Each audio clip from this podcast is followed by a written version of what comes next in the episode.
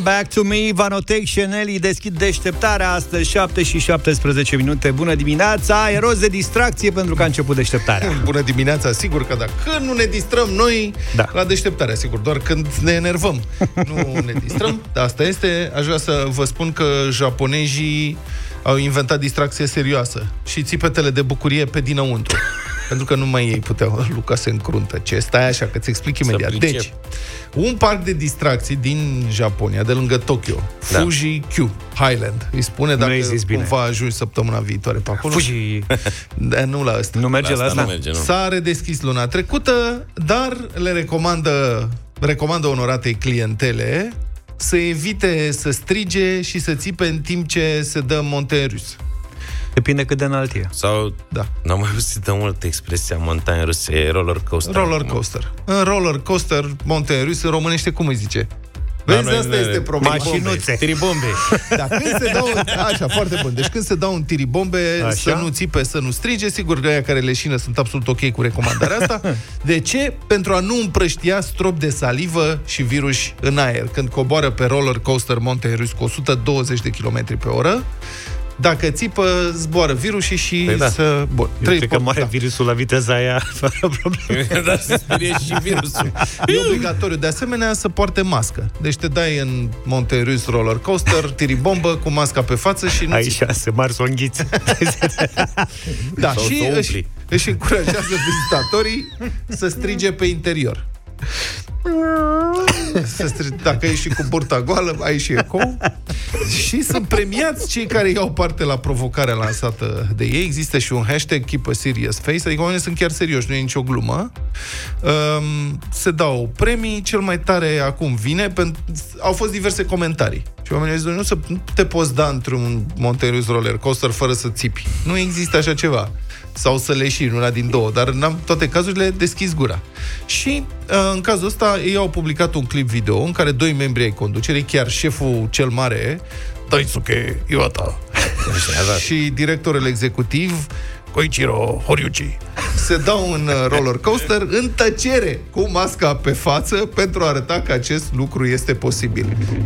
A, Asta e. Și dacă vreți să auziți cum sună un roller coaster în care nimeni nu țipă în Japonia, ăsta este. Sau de doar vântul, practic. Da. E vântul, ăștia doi stau, sunt foarte serioși, unul e în cămașă cu papion. Eu zic că de plastic, pe cuvânt. Nu, nu sunt, se mișcă. Celălalt este în costum cu o cravată De ce mișcă? albăstruie. Cred că șeful e ăla cu cravată. Nu, ăla cu papion trebuie să fie și Ăla cu papion mai... Ok, Papion cum nu zici poartă oricine. Deci, ori Daisuke Iwata, ori Koichiro Horiuchi au cravată și uh, singura problemă este că la 120 de km pe oră vântul ia masca și din când în când își mai potrivește masca pe față, regulamentar. Asta este toată situația. La finalul clipului video apare mesajul Vă rugăm să țipați pe interior. E de dinăuntru, cum se zice. Japonia, tată. I love you, baby! Bună dimineața, 7 și 32 de minute. Bună dimineața! Ia spune Luca, s-ar fi terminat campionatul european pe data asta? În principiu, Da, ar în fi principiu, fost da. să fie, nu? Da, aveam finala mâine. Da. Finala mâine și linia de cale ferată de la autopor. Poi bine. Da. Practic, a fost numai pentru a noastră, am fi scăpat de toți fanii, tot, nu mai venea nimeni, puteam s- să ne dăm numai noi. Te gulea orașul. Da. Dar uite așa că n-a fost campionatul european, nici calea ferată n-a fost gata la timp și am senzația că Că nici nu o să fie, a? Pe adevăr, de ce să te mai grăbești? Am Știam emoții. Că nu e. Da, am emoții pentru că eu în fiecare zi trec pe lângă șantierul ăla, că vin pe DN1 și îl văd dumne în buză, pe stânga dinspre aeroport, v-am zis, au pus și um, paravanele în stânga și în dreapta căii ferate, în partea dreaptă, cum vii spre București așa, se vede mai în zare puțin, cum se apropie calea ferată suspendată. Vezi că tu vezi lucrurile un pic altfel trecând zilnic pe acolo. Acum noi am trecut zilele trecute pe acolo eu cu George și George zice că a văzut piramidele. A fost, Mamă, "Ia, asta bă!" ce o mai fi? Zic, Asta ce bă, mai- ăsta e trenul, bă. Păi da, mă, am lucrat practic prea repede, adică eu n-am apucat să trec și cu pandemia acum și cu asta n-am mai ieșit nicăieri. N-am apucat să văd șantierul ăla, dar mi-aduc aminte de, la, de șantierul de la Ciurel, când au făcut pod acolo. Și a închis doamna primar general zona aia vreo două luni. Nu știi că nu puteam să circulăm, nu mergea nici tramvai, au băgat știu, că autobuze. Ca să pună ultima... ca să pună adică tot ultima așa. bucată, să traverseze... Când se văd capetele podului, Da, când să se pupe. acolo se complică lucrurile. Da. A, așa mi se pare că se întâmplă și acum. Că acum ar trebui să fie făcută supratraversarea peste DN1 și nu merge, adică... Dacă la România Cum n-au lăsat scris cum făceau asta. ar... Da, exact. La cum arată, dacă nu, cheia de boltă, știi? Exact. Da, da, da, da, da. Acum am senzația că trebuie, dacă merg foarte repede, s-ar, pot să sară, deci distanța nu e mare, adică, pac, sar de pe una pe Ai alta. rămas la roller coaster.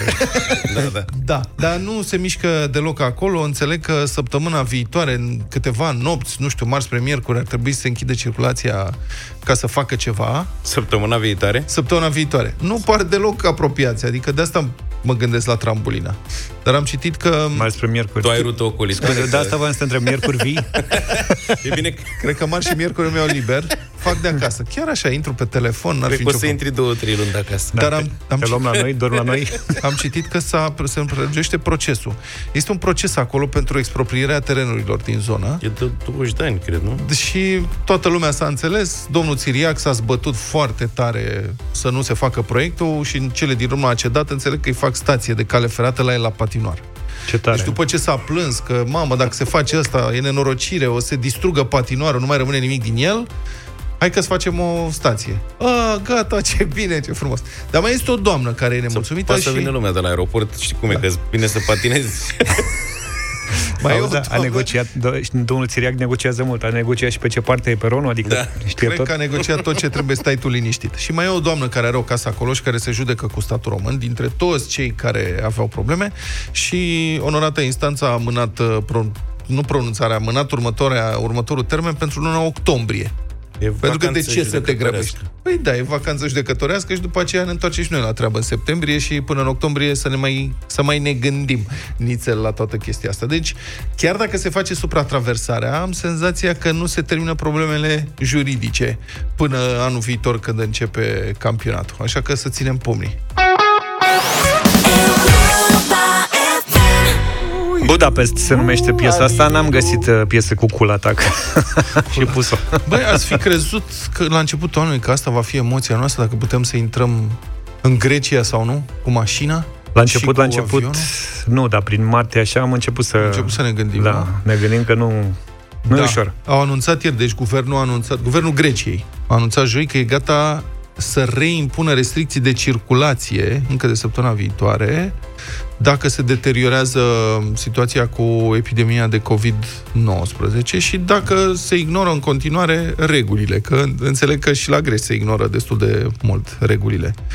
Purtătorul de cuvânt a spus că guvernul e preocupat de numărul în creștere de cazuri din țările vecine din Balcani, precum și de turiștii care vin cu mașina prin Bulgaria, adică și de turiștii români. Păi stai un pic, că pe acolo am rămas noi și bulgarii, că pe sârbi, I-au bine, închis? oricum aveau graniță și sârbii nu mai au acces în zonă. Da? Și cine să mai vină? Moldovenii nu au acces. Sârbia au graniță cu Greciei? Nu, nu, nu se Nu. duc pe acolo, nu vin prin Bulgaria, Păi asta zice, dar pe unde se duc? prin Macedonia. Da. prin Macedonia. Dar i-au închis Păi pe o pe toți cum. scurtătură. Da. Au o scurtătură, da. Da, nasoală treaba. Am văzut, uh, aseară era o relatare din Grecia că guvernul era într-o ședință specială, ședință extraordinară și examinau posibilitatea să impună noi restricții de săptămâna viitoare. Se fac teste. Grecii au uh, jucat-o bine pe asta cu pandemia. Au avut printre țările, sunt printre țările cu cele mai puține infecții din Uniunea Europeană. Au fost foarte disciplinați, nu te fi așteptat. Da. Dar așa mulți au jucat-o bine în primă fază și noi am jucat bine în prima fază, Da. Și nu? portughezii, Și incredibil. portughezii. Da, incredibil. Portugalia, care era dată drept exemplu și se făcea comparația cu Spania și oamenii nu înțelegeau ce se întâmplă. Adică de ce Da. în două țări care sunt practic sunt, dintr-un anumit punct de vedere, foarte asemănătoare și sunt în aceeași parte a lumii și au o graniță comună și atât, adică Portugalia are graniță doar cu Spania. Uh-huh. La portughezi nu erau practic cazuri deloc, la spaniol mureau ăia pe străzi. Și lumea nu înțelegea de ce. Uh, Pe de altă parte, postul de radio național bulgar a anunțat joi că Grecia tătă introduce testarea tuturor persoanelor care intră pe teritoriul țării, pe la culata Promahonas. Dar Ministerul Român de Externe a verificat și a anunțat că au existat discuții și că nu e chiar așa situația. Iată ce zice Ministerul Român al afacerilor externe. Cu privire la informațiile vehiculate, bla bla, nu știu ce, ambasada României la Atena a solicitat clarificări autorităților elene competente care au menționat că la acest moment testarea se face în continuare aleatoriu, în limita numărului de teste disponibile. Problema Păi e o au- situație de asta incertă, nu știi ce Dumnezeului să faci. Eu și cred că au și o problemă cu capacitatea de testare. Că sunt foarte mulți turiști. Probabil. E puțin probabil să poată să-i testeze chiar pe toți. Da. Dacă mă uit la- pe forumuri la ceea ce scriu cei care trăiesc experiența zilele astea, înțeleg că nu se stă foarte mult în vamă în momentul ăsta, stai în jur de 20-30 de minute.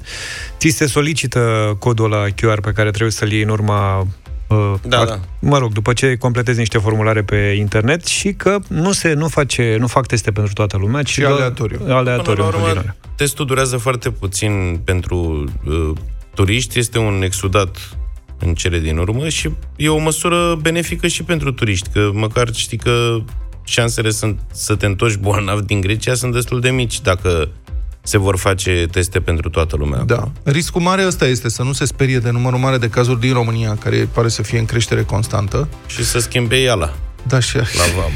Exact, să Pe de blocheze altă ușa. parte, uite că uh, aleg uh, sănătatea în detrimentul, detrimentul banilor. Păi, Pentru da, că ar fi e fost logic. foarte simplu să spună, veniți în Grecia, asta este, treceau două luni, făceau, puneau Făceau bani un- pe bani Făceau un culoar, uitați-vă, răsând Tasosul. da.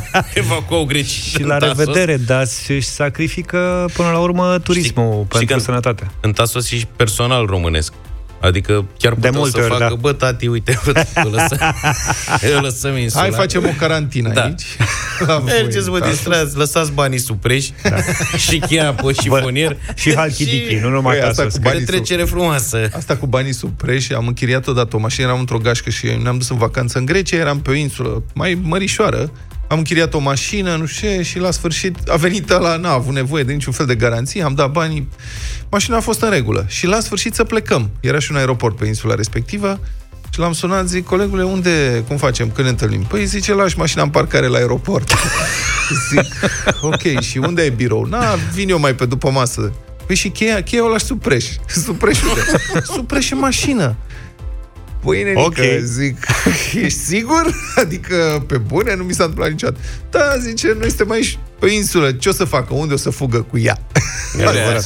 Băi, până la urmă de asta sunt simpatici da. grecii, că vezi Și tot n-am, felul de... n-am avut nicio problemă, adică serios, i-am lăsat cheia, nu m-a mai sunat niciodată. Lasă nu cheia m-a sub mai- nes. Eram...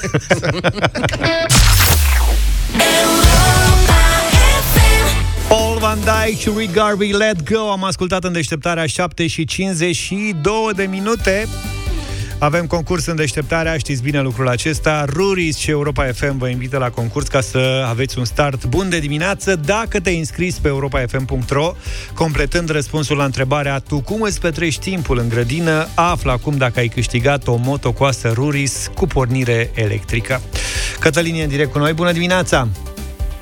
Bună dimineața! Bine venit, Cătălin. Ce faci? A, foarte bine, foarte bine. În ce sens foarte bine? De ce faci? Ești în vacanță? Unde ești? Mm, Într-un fel de vacanță. Cu pandemia aceasta lucrez de acasă și într-un fel stau acasă toată ziua și pare să fie o vacanță. Și pare că lucrezi, nu? Ia zine, Da, chiar lucrez. cum îți petrești timpul în grădină? E, aici e o poveste lungă. Am um, chiar de la bunicul meu o coasă care încă funcționează. O coasă sau o motocoasă? O coasă, o coasă veche. Uh-huh. Nu. Și când ajung la părinții mei, o pun în funcțiune. Vezi că trebuie să, Chiar o, dacă grădina... trebuie să o mai asculti e- din când în când. Da, da, da, da, trebuie, trebuie. Și îți trebuie și ceva mușchi, dar mă rog, bănuiesc că te descurci cumva. Hmm? Da, da, da, da, da, da. Bine, Cătălin, uite, dacă, dacă ne-ai spus povestea ta, e suficient cât să câștigi o motocoasă Ruris cu pornire electrică, singura de pe piață de acest fel. Doar o secundă atât durează să o pornești prin simpla apăsare a butonului Start. Deci, cu alte cuvinte, te-ai scos felicitări. A, mulțumesc mult. Motocoasta are un sistem rapid de reglare a mânerelor, dar și de prinderea capului tăietor. Alături de acest premiu primești și un harnașament creat special pentru a spori confortul în timpul exploatării, ochelari de protecție, autocat și un disc de tuns iarba cu trei tăișuri.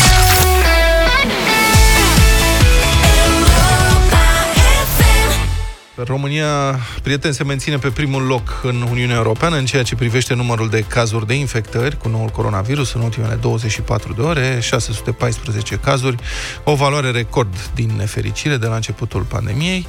Oricum, numărul săptămânal al cazurilor noi e în creștere accentuată deja de 5 săptămâni și practic s-a dublat într-o lună. La începutul lunii iunie erau 1222 de cazuri pe săptămână, apoi au fost în fiecare săptămână din ce în ce mai multe, fără oprire și iată, de la 1200 am ajuns 5 săptămâni mai târziu la 2660 săptămâna trecută, iar săptămâna asta, mă rog, poate avem noroc, dar cred că va fi depășit pragul de 3000 de cazuri noi. Adică poate avem noroc să nu se întâmple, poate că astăzi vin date mai bune. De asemenea, crește numărul persoanelor internate la ATI, acum sunt 240, iar profesorul Alexandru Rafila atrage atenția că, citez, a crescut numărul cazurilor grave cu 50% în 3 săptămâni. Profesorul Rafila este în direct cu noi în această dimineață. Bună dimineața! Bună dimineața! Bun, a, a, rugați, a, vă rugăm, ajutați-ne să înțelegem de ce e atât de gravă creșterea în condițiile în care totuși sunt 240 de cazuri, dar numărul total de paturi este de peste 2000. Adică s-ar putea să că mai e rezervă suficientă la ATI, nu? Bun, dar asta nu este motiv să ne, să ne liniștească, pentru că discutăm, cum spunea și dumneavoastră mai devreme, de o creștere constantă timp de 5 săptămâni. Uh, avem, practic, uh, o creștere de 2-3 ore a numărului de cazuri și dacă această tendință se va menține, Uh, cu siguranță o să vedem uh, și aceste cifre reflectate și în zona de terapie intensivă. Există totdeauna și o, un decalaj între momentul declarării cazului și momentul în care o persoană care face o formă gravă a infecției ajunge în terapie intensivă. Deci este foarte probabil ca și în săptămânile următoare, chiar dacă să spunem s-ar stabiliza această creștere, să sesizăm o, o uh, aglomerarea secțiilor de terapie intensivă și mai este încă un lucru care trebuie luat în considerare. Foarte multe din secțiile de terapie intensivă sunt în spitale care au alt profil. Sunt secții de terapie intensivă în, uh, acolo unde sunt pacienții cu uh, infarct miocardic, deci în secțiile de coronarieni, uh, în uh, secțiile marile chirurgii și nu putem să alocăm uh, întreaga capacitate Uh, de tratament uh, pacienților infectați cu nouă coronavirus.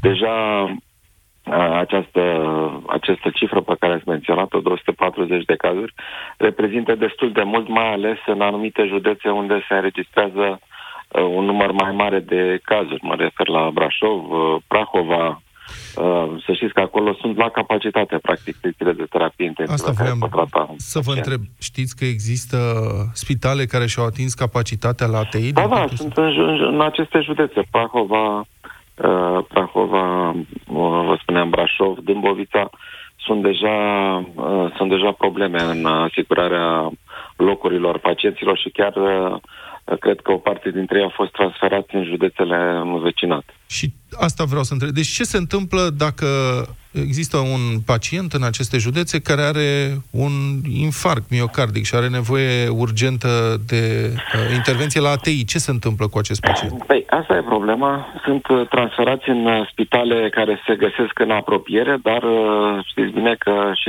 uneori și tipul de deplasare este o problemă. Și atunci apar niște disfuncționalități care se repercutează asupra uh, șanselor uh, la supraviețuire sau la un tratament care să minimalizeze sechelele uh, la persoane care au alte patologii sau chiar la persoane care sunt infectate cu nou coronavirus. Da. În acest ritm de creștere și având în vedere cam ce se întâmplă pe străzi, credeți că există riscul să fie atinsă capacitatea de intervenție a sistemului medical? În, într-un interval de câteva săptămâni, cu siguranță există această, acest pericol și vă spuneam, pot să fie presiuni zonale, pentru că de multe ori boala se concentrează în anumite județe, sunt focare care pot să apară și chiar înregistrăm astfel de focare, este unul prin județul Dâmbovița, uh, inclusiv la o um, instituție care îngrijește persoane vârstnice și vă dați seama că din rândul acestor uh, pacienți se selectează și cazurile grave cu mult mai mare probabilitate decât uh, în cazul persoanelor care, adulților tineri care nu au alte afecțiuni. Domnule Rafila, aș vrea să încercăm să lămurim o controversă, dacă se poate, care se referă la uh, numărul de cazuri noi raportat la numărul de teste. Adică, pe 11 aprilie, toată lumea citează această dată, a fost un număr oarecum comparabil de cazuri noi, erau 523 atunci, dar la 3800 de teste. Acum sunt, mă rog, 614 au fost ieri, 555 acum două zile, dar la 13.000 și ceva de teste. Or, unii spun că e logic să fie mai multe cazuri dacă sunt mai multe teste. Și atunci, de ce ar fi mai gravă situația de acum față de cea din aprilie, când erau tot atâtea cazuri noi, dar din mult mai puține testări? Bun, haideți să le luăm sistematic. În aprilie încă uh, aveam o capacitate limitată de diagnostic, uh, nu era comparabilă cu cea de acum și erau selectate cazurile care, la care era, ca și acum de fapt, dar uh, uh, s-a extins puțin uh, aria, cazurile la care era probabil să putem să identificăm infecția. Adică uh, pacienți simptomatici, personal medical simptomatic. Uh, de la uh, pacienți care aveau simptome grave, dacă vreți, uh, s-a extins uh, categoria de pacienți care poate fi testată la oricine are orice fel de simptom uh, din zona respiratorie, adică uh, practic în momentul de față testăm pe oricine are un, uh, o răceală, dacă vreți, și care ar putea să aibă și infecția cu coronavirus. Dar dacă o să ne uităm, totuși, eu vreau să fac totuși o comparație ca să fie lumea foarte clar rămurită uh, cu situația de acum câteva săptămâni. Dacă testăm, să spunem, 10.000 de persoane ca să luăm o cifră uh, rotundă, Uh, acum uh, câteva săptămâni aveam un procent uh, undeva între 1 și 1,5% de teste pozitive. Adică aveam până la 150 de teste pozitive la aceste 10.000 de persoane. Da. Un procent mic, între 1 și 1,5%. În momentul de față, când te testezi aceleași, același număr de persoane, am un procent pozitiv între 4 și 5%, deci de trei ori mai mult. Asta mi arată că dacă eu uh, testez persoanele care se cadrează în definițiile Institutului Național de Sănătate Publică, în principiu persoane simptomatice, procentul a crescut foarte, foarte mult. Și încă ceva. Uh, o, o, încă o chestie care, uh, o chestiune care a suscitat discuții și câteodată a fost mai puțin uh, explicată. Uh, chiar asta am văzut, uh, din păcate, mi s-a părut foarte ciudat o colegă de la Timișoara să uh, comenteze în acest fel. Uh, ea nu era lămurită dacă aceste cazuri noi uh, care sunt declarate includ și persoanele care uh, sunt monitorizate, sunt internate în spitale și sunt testate în mod uh, repetat. Adică retestările. Poftiți? Adică retestările celor care retestările, sunt acolo. Da. exact. În, în niciun caz.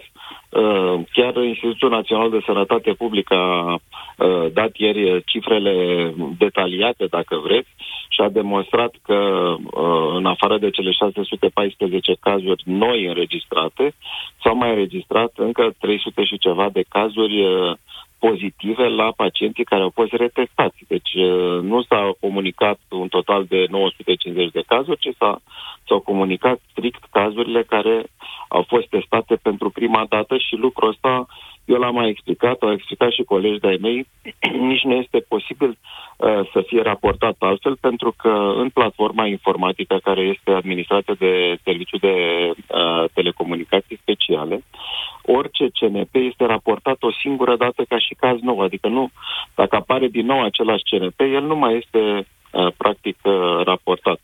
Și atunci uh, toată această discuție legată de confuzie nu uh, cred că se bazează mai mult pe neînțelegere sau pe dorința de a nu înțelege uh, foarte, foarte corect și cinstit până la urmă uh, modul în care aceste cifre sunt raportate.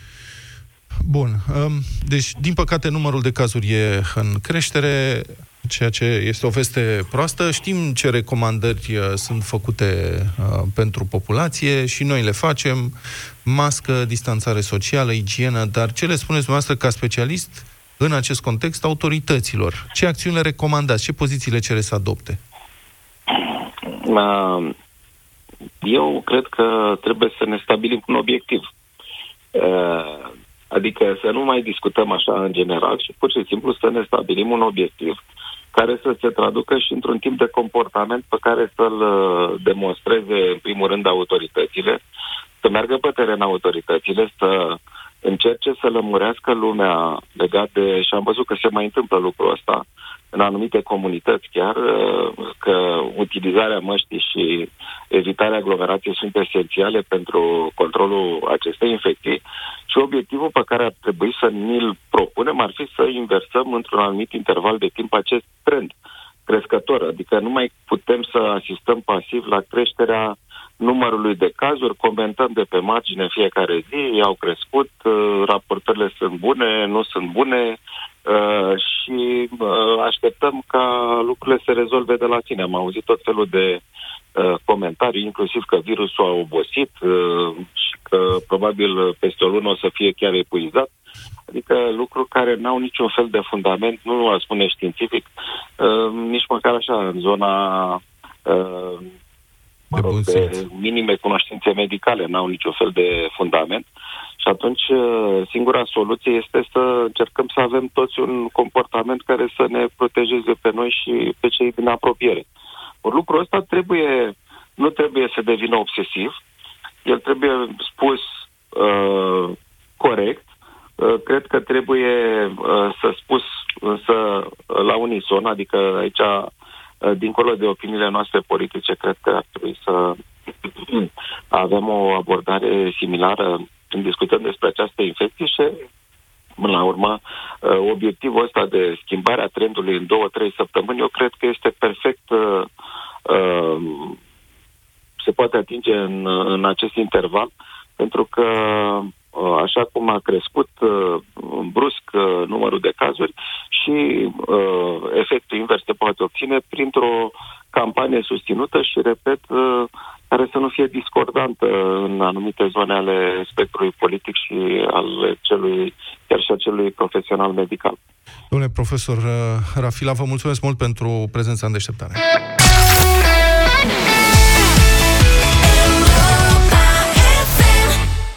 Armin Van Buren, I Need You Am ascultat 8 și 35 de minute Asta e o piesă numai bună de petreceri, de întâlniri de partiuri. Înțeleg că se mai fac întâlniri. Se, se fac întâlniri, sigur. În condițiile, în condițiile legii se fac, sigur. Dar trebuie să vorbim despre încălcarea sfidătoare a legii pe care o comite în alt preasfinția sa Teodosie Snagoveanu, arhiepiscopul Tomisului care a organizat o slujbă la o mănăstire din județul Suceava, fără să respecte nici o măsură de protecție. În biserică s-au înghesuit ore în șir zeci și zeci de persoane. Împărtășania s-a făcut cu o singură linguriță, cu un singur potir, toate gurile au fost șterse cu același șervet, e ceva greu de imaginat în perioada asta, în care se fac eforturi atât de mari pentru a întrerupe contagiunea în pandemie. Dar în alt preasfinția sa Teodosie nu doar că încalcă legea, dar își bate joc, de fapt, și de suferința. Mii de bolnavi de COVID, care au luat virusul fără să-și fi dorit asta, și de munca mii de medici și asistente medicale care fac eforturi disperate să salveze bolnavi în stare critică. Și astfel de atitudini nu pot fi lăsate să treacă neobservate, și ați văzut, noi am difuzat uh, declarația preafericitului patriarh Daniel, care la sfârșitul uh, liturgiei, din ziua Sfinților Petru și Pavel, cred, uh-huh. a îndemnat toți credincioșii să poarte mască, să respecte regulile de igienă și de distanțare, să respecte legea pentru a opri transmisiunea acestui virus pe care preafericitul l-a numit chiar viclean. Așa a fost exprimarea dânsului. Am difuzat declarația, am salutat-o, și de altfel, pe 17 iunie, Biserica Ortodoxă a publicat un set de reguli cu privire la participarea oamenilor la slujbele religioase. Când s-au redeschis bisericile, biserica s-a angajat să respecte niște reguli. Printre aceste reguli se numără distanțarea de un metru și jumătate între persoane, purtarea măștii este obligatorie în lăcașul de cult, Da, iată că arhiepiscopul Tomisului sfidează legea, îl sfidează pe patriarh cu o brăznicie deloc creștinească, pentru că asta este o brăznicie, pentru că nu este prima dată când se întâmplă. În alt preasfințitul a inventat și Paștele cu repetiție, dacă vă aduceți aminte, ceea ce a provocat un val de ironii în toată România și a mai făcut și alte, și la alte slujbe, împărtășanii, în ciuda regulilor și legilor în vigoare. Și acum, asta, sunt imaginile există, slujba a fost filmată, e ceva greu, cum spuneam, de imaginat. Dar ce căuta preasfinția sa la Suceava? De la Tomis, nu?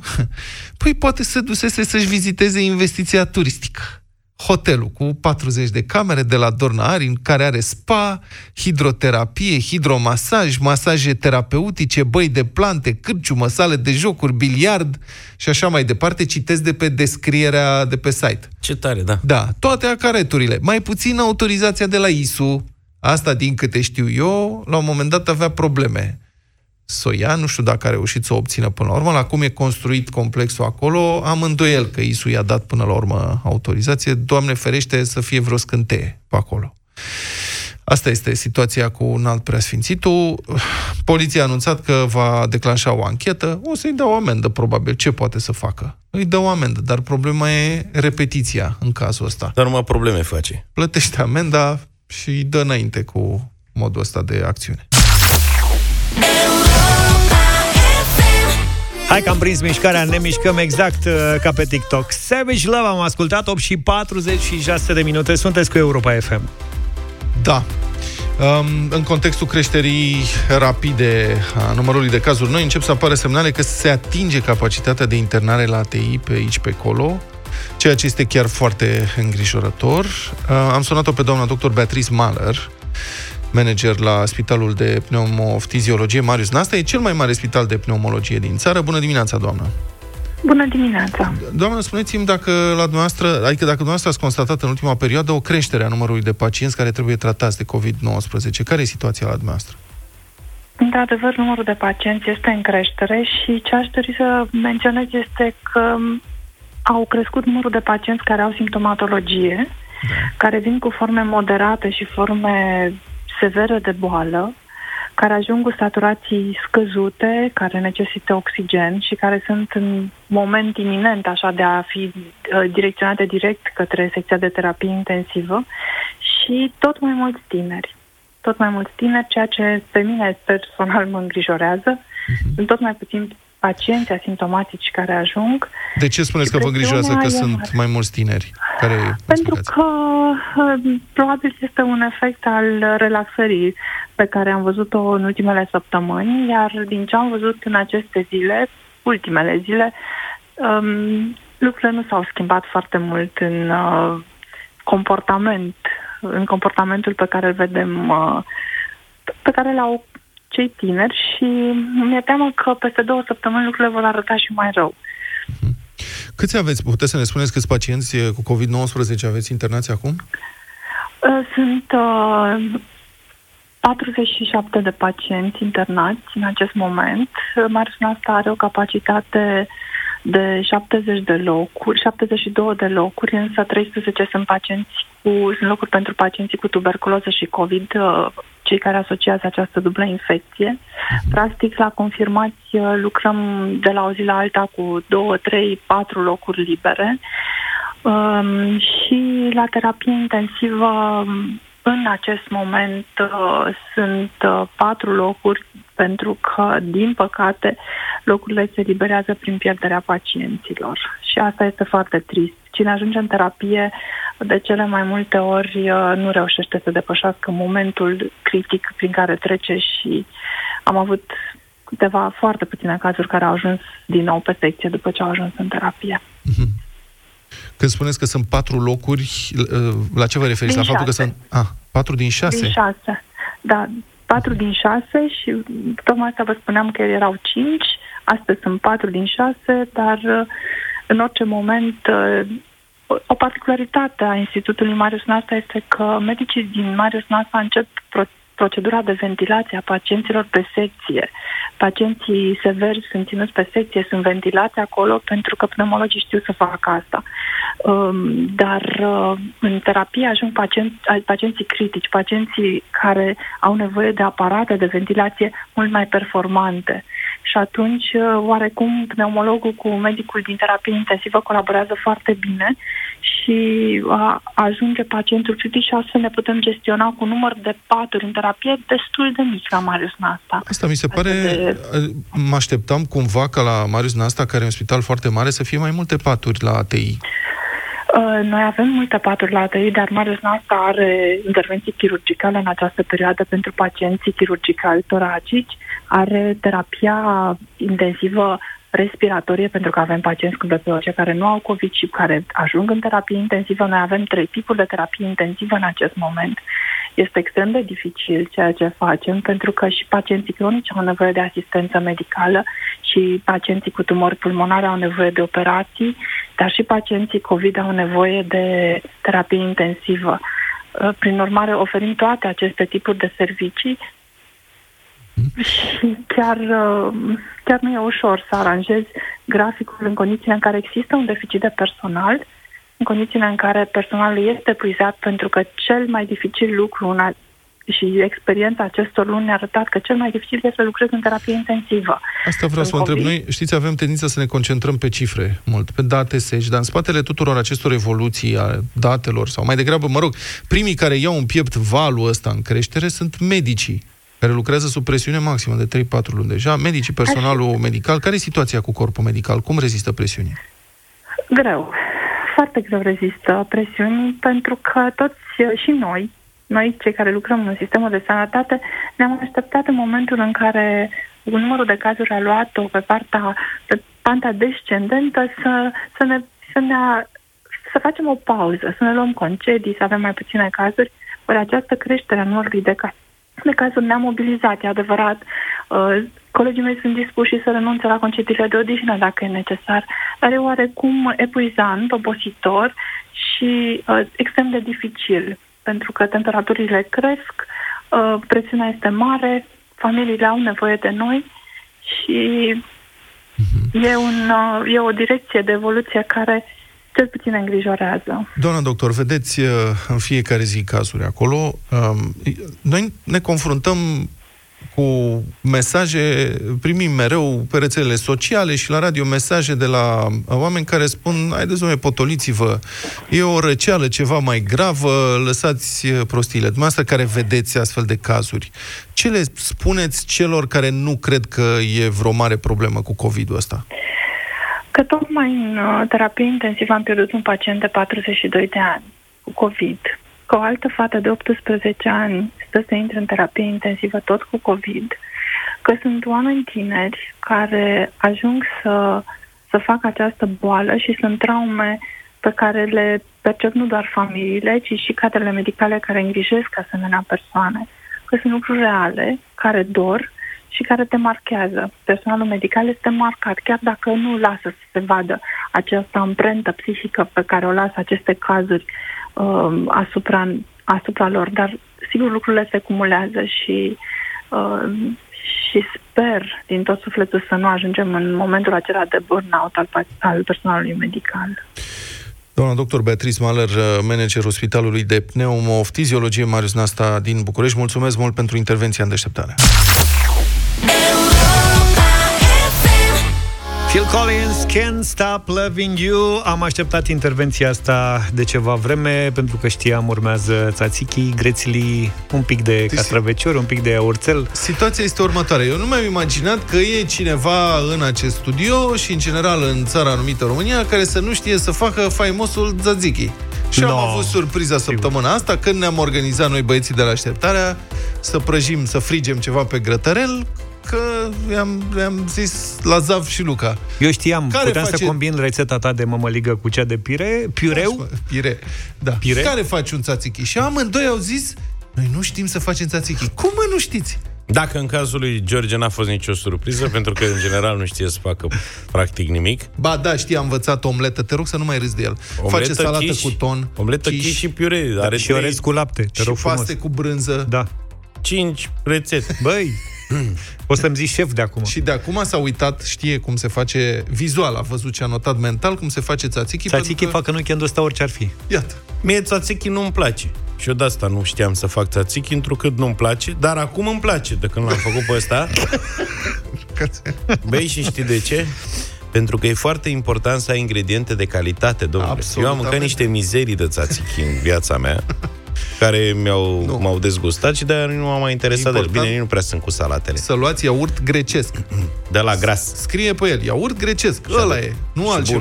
bun. Nu merge cu chefir, nu merge cu iaurt grecesc. Asta trebuie. Astfel încât zilele trecute, sub atenta îndrumare a maestrului șef bucătar Petreanu Vlad, am purces la realizarea unei salate de tip tzatziki, după cum urmează. Eu am folosit două uh, galoane de iaurt, respectiv 800 de grame de iaurt de bună calitate și 10% grăsime, la care am uh, folosit o jumătate de castravete Fabio. Nu recomandăm folosirea castravetelui cornișon, întrucât nu putem garanta rezultate de calitate.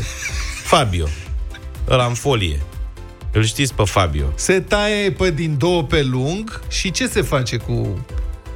Se taie pe din două pe lung și se, cu o lingură se scot sâmburii, partea Asta. sâmburoasă a E important. castraveciorului, că ea flash că e combinația după aia, că e prea poasă. Și castravetele se dă pe răzătoarea mare, se strânge pe urmă în pumn, se pune într-un vas, se adaugă iaurtul, două Se strânge alea. în pumn la chiuvetă. Da, nu pe jos, evident. Ca să, Sau de mai, unui ghivești cu flori. ca, să, ca să mai scoți apa din el, că nu trebuie să fie fleșcăială. Exact. Pui iaurtul la gras, amesteci bine de tot și mai pui mărar tocat mărunt. Da. El, f- după cum îi spune și numele, mărar, îl toci rar. și câteva frun... uh, să zic așa, o treime de legătură de mărar la cantitatea asta am pus. S-a mai pus 4-5 căței de usturoi zdrobiți ca pentru mușdei. Aici e chestie de gust. Da. Eu am lucrat, totul s-a făcut la ochi. Da, Mă păi rog, așa și se cu mici îndrumări de la Vlad, cum vă spuneam. Și câteva frunze de mentă. Da, tocată asta e mărunt. opțional. Mentă, mentă sau Bă, nu e, mărar, să sau... știi că e bună. E da, bună e treaba foarte, cu eu mentă. prefer cu mentă, sigur că da. Da. Și, Și- amesteci bine de tot și pe urmă mai pui puțină lămâie, zamă de Așa. lămâie și la final când servești câteva picături de ulei de măsline. Cât și sare. Multă. Sare, da, aici cu sarea a fost o După gust. dezbatere. După gust.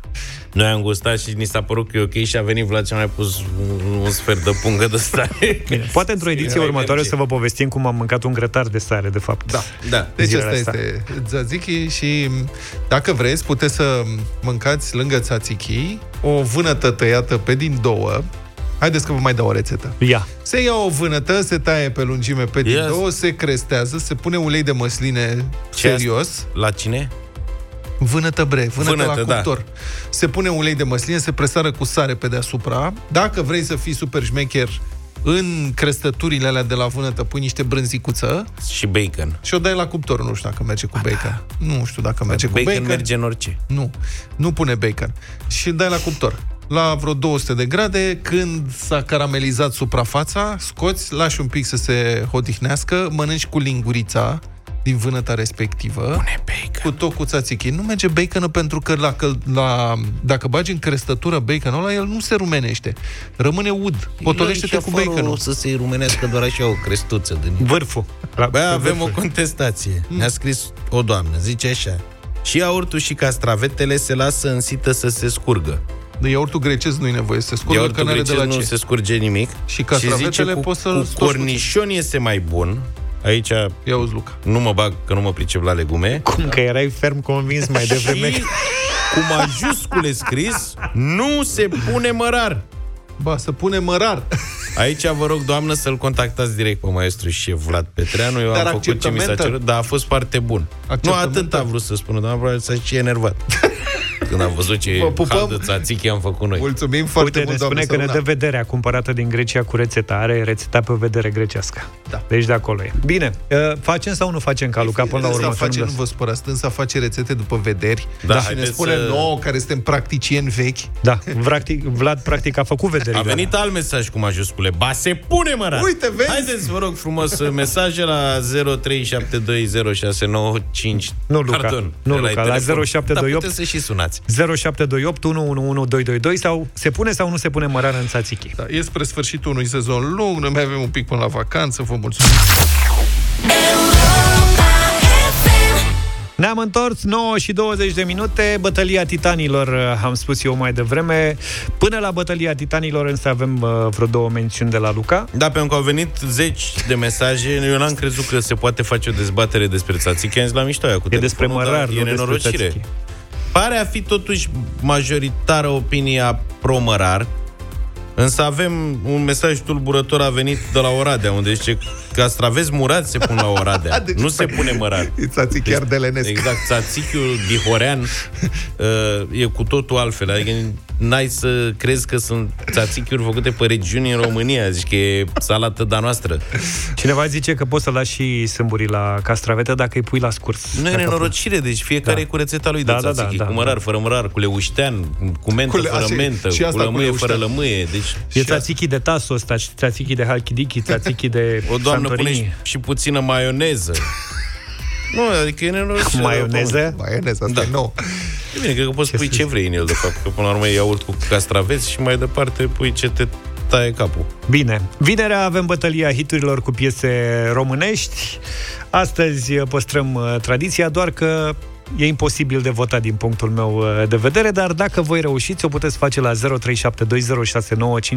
Luca, prima propunere. Da, propunerea mea de astăzi este legată și de rubrica trei lucruri, unde mi-am amintit în ultima perioadă de meciurile mari făcute de echipa națională de fotbal, dar e o perioadă în care ne amintim și de vacanțe și de alea și atunci ce piesă poate fi mai favorită, dacă nu trei sud-est, amintirile.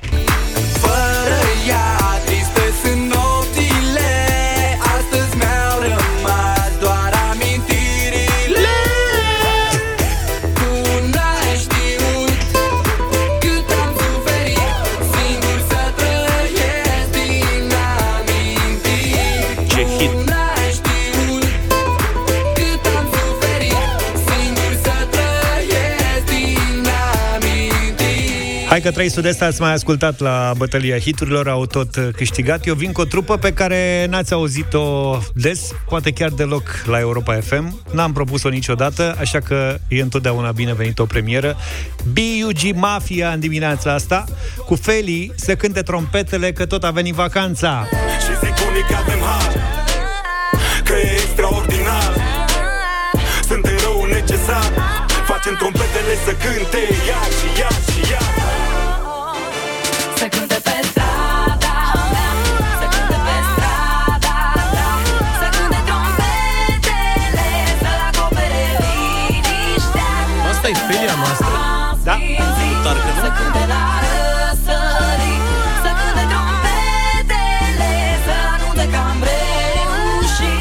cu B.U.G. Mafia să cânte trompetele. Hai să ascultăm Mafia la Europa Iartă-mă, FM. ești sigur că e felia noastră? Da, e felia Ce noastră, tare, cu domnule. care ai gătit tu nu acum știam, ceva vreme. jur că a cântat cu B.U.G. Mafia. Ce Asta e, mai deschideți, foarte veche. mai deschideți și dumneavoastră un radiocasetofon, vă rog. Bine, am uh, reținut că domnul Zafiu a zis că este bătălia titanilor, n-am înțeles de ce folosește pluralul. Titanul este unul singur, Aurelian Andreescu, Da. copacul.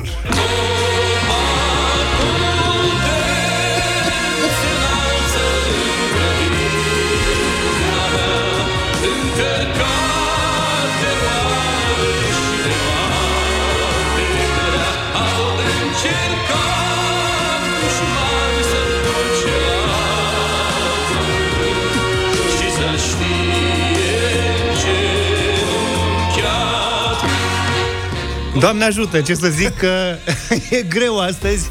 Eu n-aș suna, dacă aș fi în locul vostru, că mi-ar fi foarte greu uh, să aleg o piesă din cele trei. Dar Lucian a sunat. Totuși, bună dimineața! Salut! Lucian, Să trăiești! te ascultăm!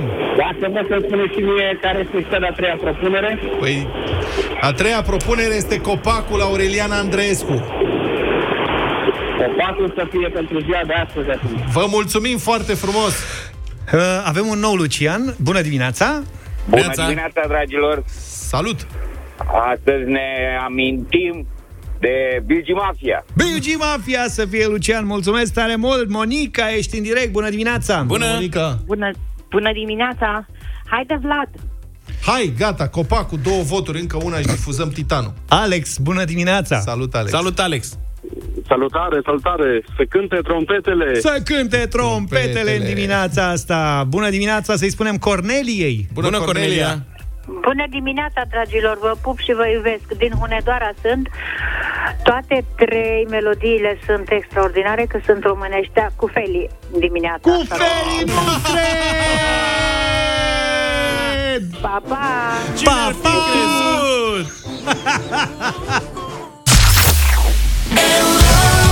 crezut?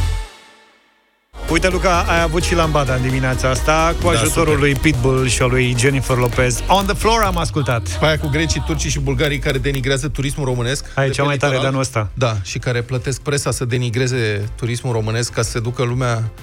A, Eu am crezut că este de Radio Erevan ceva, că e glumă, dar nu este pe bune. Anca Pavel Nedea, fost președintele Autorității Naționale pentru Turism și acum reprezentant al patronatelor uh, din uh, turismul din Mamaia, Constanța, Nord, zona aia, a declarat așa, citez, pentru știrile ProTV, e foarte frustrant pentru un manager, antreprenor, consultant să vadă în continuare aversiunea pe care o avem față de litoralul românesc.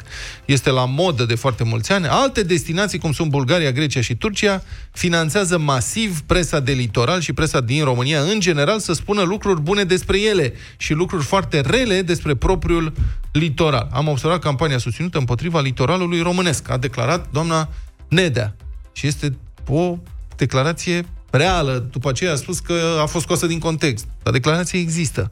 Deci asta este, asta e concepția unui manager de pe litoralul românesc care crede că oamenii au o părere proastă despre ce se întâmplă în stațiunile noastre pentru că îi plătesc alții să aibă părerea proastă. De parcă oamenii n-ar avea ochi să vadă și mașină să se ducă în Bulgaria, Turcia, Grecia. Și lumea e nebună, adică se urcă în mașină, face 800, 1000, 1200 de kilometri cu mașina, în loc să facă 200, uite, ce Dar nu puțin te în București. supăra. Faci 20 de kilometri de la Vama Veche în sud și ai ajuns în Bulgaria unde sunt uh, um, cu totul tratamentul pentru turiști este cu totul altul. Diferit. Prețurile sunt cu totul altele. Se viralizează, apropo, în perioada asta se viralizează un bon de la o terasă de undeva din Năvodari. Presupun că e Mamaia, nord, în partea aia, nu? Năvodari. Da. Și omul a cumpărat acolo hamsi, Dar Năvodare e un pic peorativ spus așa. Acum acolo e fița pământului. fița pământului, Mamaia nu. hamsi 200 de lei kilo. 195. Omul a cumpărat și el 200 de grame de hamsi, 39 de lei. Nu a pot să luat, mănânci o hamsie înftită. da, a luat o ceafă de porc la fiță. O ceafă de porc, 250 de grame, 42 de lei. Mamă, 168 de lei kilogramul de ceafă de porc. 800 Ce mai vrei? asta dau. Un sos de roșii, 5 lei 50 de grame, adică 100 de lei kilogramul de suc de roșii pe care să și-l pună pe ce și-a luat acolo, pe un hamburger Ketchup. sau pe ceva. Ce să o mai... Ketchup.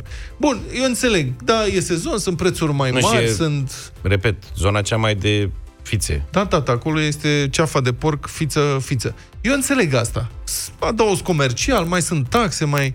Bun, dar nu te mira, adică în momentul în care ceri 168 de lei, de fapt, pe kilogramul de ceafă de porc, care costă 15 lei, dacă le iei de la magazin, dacă îl cumpere angro, probabil că e mai puțin, deci dacă te duci la, vorba aia, la supermarket, le iei cu 15 lei. 20. Bun. Bine, 20, fie, fie și un lup mâncat de oaie. 20 Dar de dacă lei. a folosit mangalița, Da. dar dacă a folosit patanera spaniolă, Bine, ok. Atunci nu te mira că oamenii sunt nemulțumiți, se duc și cheltuiesc o grămadă de bani și își rup picioarele în trotoarele pline de gropi din, uh, de pe litoralul românesc și uh, ia apa murdară și e plin de alge și sunt plajele pline de gunoaie, de toate felurile, atunci nu te mira. Nu e, nu e nevoie de nicio... Nu e nevoie să plătească cineva vreo campanie de dezinformare. Problema este alta că de ani de zile, de zeci de ani, turiștii români au aceleași nemulțumiri față de ce se întâmplă pe litoralul românesc. Se plâng de gunoaie, de scandal, uh, de prețuri nerealiste, de hoteluri neconfortabile. Și schimbarea nu vine. Și atunci, normal, că oamenii descoperă că se pot duce în altă parte, pe aceiași bani sau mai puțin, dar în condiții mult mai bune. 9 și 45 de minute, rămâneți cu noi pentru trei lucruri pe care trebuie să le știi despre ziua de azi. Pe 10 iulie 1964, Beatles și-au lansat albumul A Hard Day's Night, unul dintre cele mai cunoscute și influente ale trupei.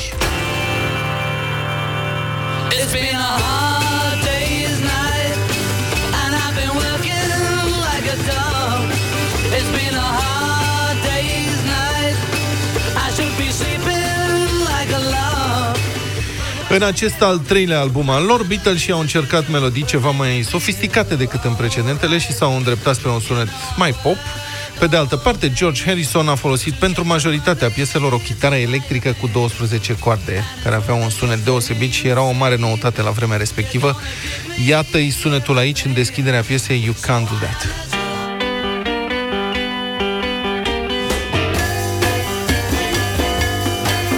I got something to say that might cause you pain. Inovația a influențat numeroase alte trupe și se crede că a contribuit decisiv la explozia curentului folk rock din anii 65. Can't buy me love, love, can't buy me love. I'll buy you a diamond ring, my friend, if I make Și un amănunt anecdotic, numele albumului, A Hard Day's Night, o sintagmă aproape intraductibilă, un fel de o noapte a zilei foarte grea, este o expresie folosită la un moment dat de Ringo Starr, bateristul Ringo Starr, care avea obiceiul să spună lucruri funny, fără prea mult sens, ringoisme, cum ziceau ceilalți Beatles. Se fac azi 26 de ani de la meciul de tristă amintire cu Suedia, a jucat totuși la cel mai înalt nivel la care a ajuns vreodată echipa națională de fotbal, în sferturile de finală ale Cupei Mondiale. Poreclită la momentul respectiv, Brazilia Nordului, Suedia a dominat în general meciul și a deschis scorul abia în minutul 78 prin Brolin. Nimeni nu mai spera, a egalat însă Rădu Cioiu, golgheterul revenit în primul 11 după suspendarea ispășită în marele meci cu Argentina. O lovitură liberă de la aproape 30 de metri, pe care va încerca probabil să o execute direct Hagi.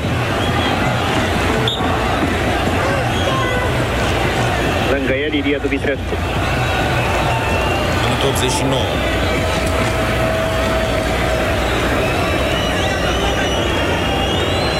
Se pregătea să are tensiune.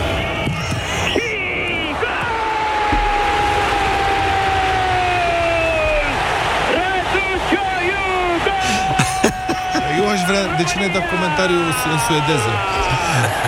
M-am gândit Ce tare. Ce emoții. Hagi, Ilie Dumitrescu, Hagi, balon de viață. Hai, poate îi batem acum.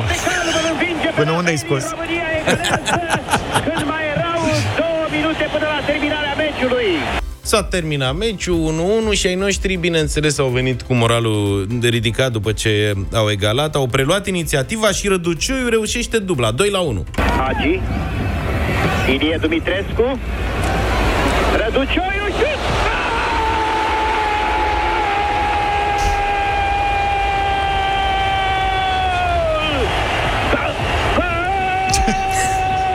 A dat teroare.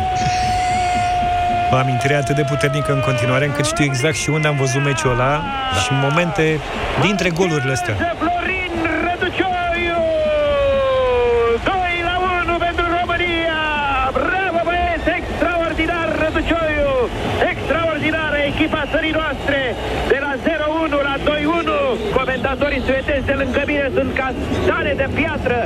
Bravo băieți! Hai De asta n-a scos Luca, era o stană de piatră Exact, aia și ei nu n-aveau mai- ce să scoată Luca. Nu mai vorbeau.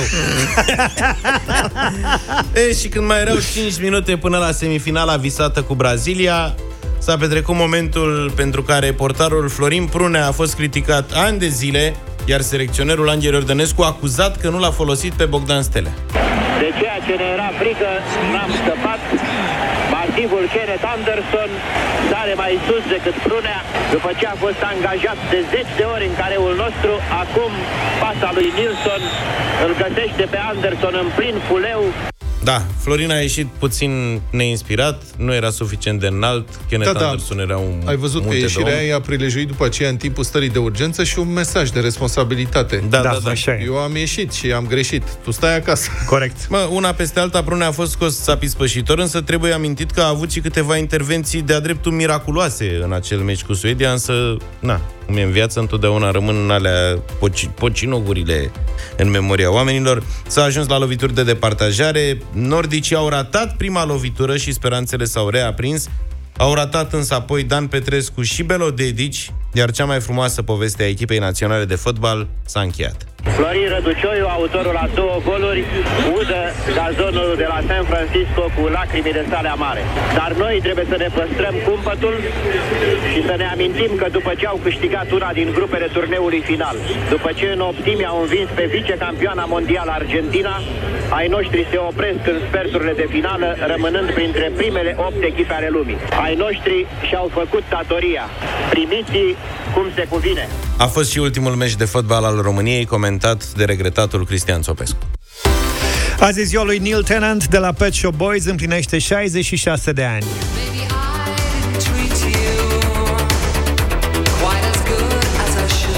e muzician, solist vocal, compozitor și jurnalist la revista Smash Hits. În copilărie a învățat să cânte la chitară, la 16 ani formează prima sa trupă, Dust, era o trupă de folk. În 1975, Vlad, uite, termină Politehnica de la Londra și se angajează ca editor la Marvel UK. Deci cumva cumva pe undeva seamănă. Da. Era responsabil cu adaptarea dialogurilor personajelor și pentru ediția britanică, evident, și propunea atunci când era cazul redesenarea personajelor feminine pentru uh, aceeași ediție Marvel UK. Între timp începuse să lucreze și în televiziune, se angajează și la Smash Hits, una dintre cele mai repo- uh, respectate reviste muzicale din regat. Cu această ocazie are șansa să intervieveze pe The Police. Merge la New York pentru interviu, iar în avion aranjează cu producătorul trupei să le asculte lui și colegului său de la Pet Shop Boys câteva înregistrări. A fost cu noroc pentru că acesta le produce primul single, West End Girls.